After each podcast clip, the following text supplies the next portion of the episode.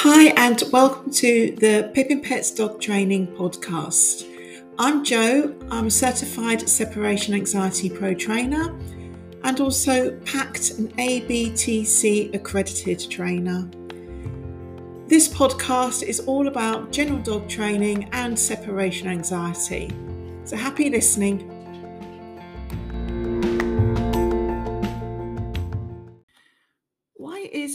Separation anxiety training online?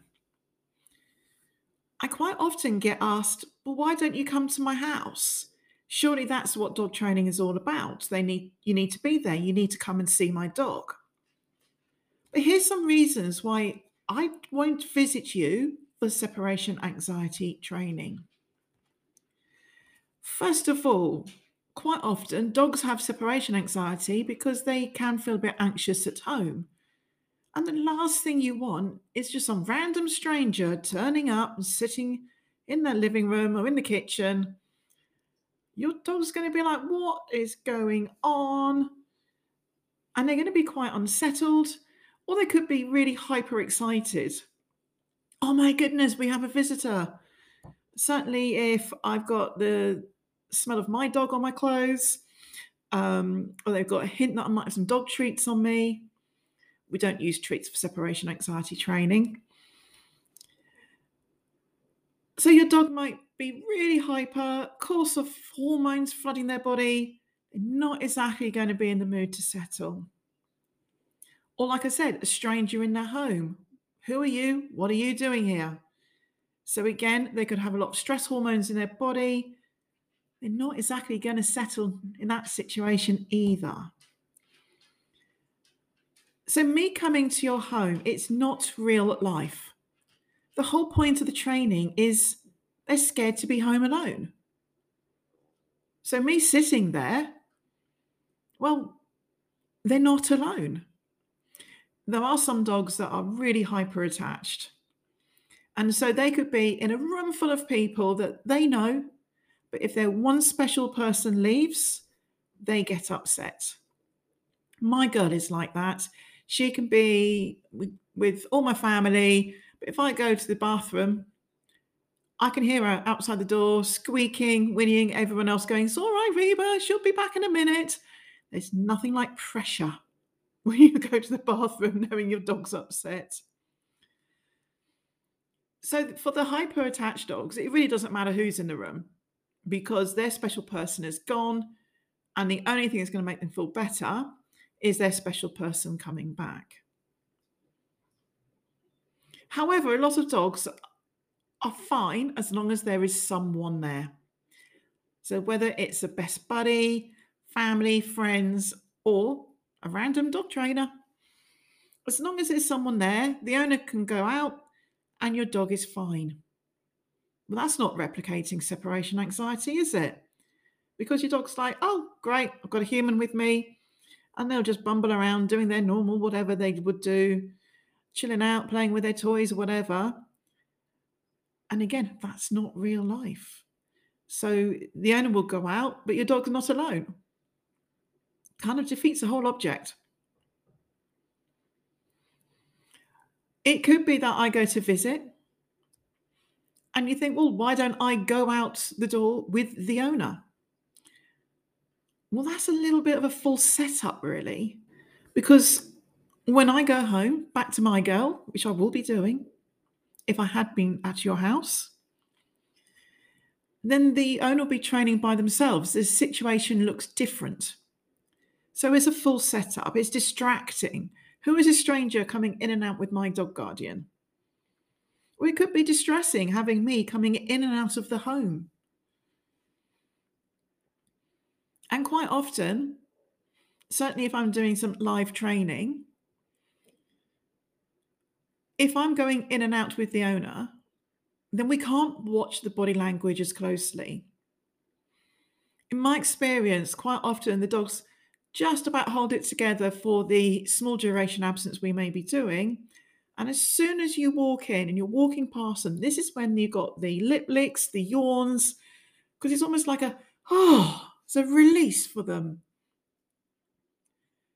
And so you're too busy in closing doors and opening stair gates, you don't notice these things. It's very common to miss them. Not through your own fault. It's just like you're not looking at your dog, you're looking at closing the door properly or not tripping up over the stair gate. So if there's two of us coming in and out, we are not going to see that for our dogs. So this is why all the training is online. So firstly, I'm not there causing extra excitement or extra distress to your dog by having a stranger in the home. And if we do live training, I can be there. We have do it on the Zoom. Um, so I've got camera on the dog, and as the owners are coming in and out, I can still be there watching the dog. And this is also why I ask all my clients to record sessions and send them to me. It is so important because all these little subtle signs that you may miss when you're actually moving around the home, they're really important. We don't wait for the dog to be distressed. We want to get back before they think about getting upset. And it's just gradual exposure. But we can only do that successfully if we really are able to watch the dog carefully. And the training replicates real life. And this is why, for all my separation clients, it's always done remotely. The tech, I know, people say, yikes, the tech, scary. Believe you me, I am probably one of the least technical people out there. It is actually really easy. So I do my live meetings on Zoom, and you don't have to have cameras in your home. You can still use Zoom. Zoom yourself doing the training or Zoom your dog while you also watch on your phone. And then that way it's easy to record as well. So, this is what I recommend for the separation training. Separation training is not like other dog training. I don't need to be there. I don't need to guide your hand or, or have special treats. It's not the same. We do it remotely so that it is more realistic for your dogs. And also, you can, replicate that training when we are not there because it will look the same. So don't worry about tech, but this is also why I won't come to your home. And some clients say, well, don't you need to come and see the dog when they're distressed? Um, no, not really. I've seen what a distressed dog looks like when they're home alone, scared. My dog, oh my goodness, she was really, really bad. The noise, the crying, the drooling, the chewing, the pacing. I really struggle sometimes to watch these videos. I have had clients send me a before, and I find it very upsetting sometimes to see it because it just upsets me to see a dog distressed. And it is nothing that the owners have done wrong. There is no judgment and no blame here whatsoever. But I've got enough experience working with separation anxiety dogs that just from a conversation with the guardians, I know what they're going through.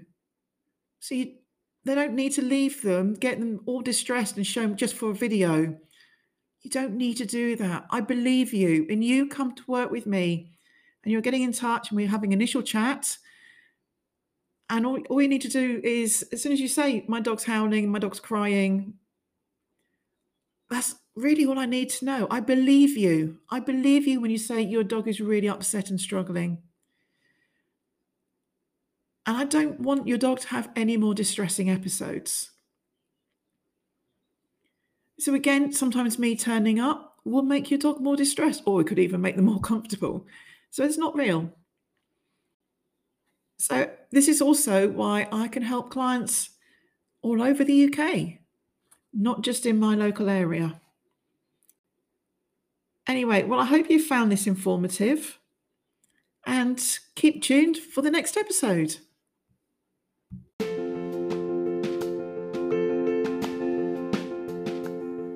To find out more about Pippin Pets dog training and how we can help you, look at our website pippinpetsdogtraining.co.uk or find us on Facebook at Pippin Pets.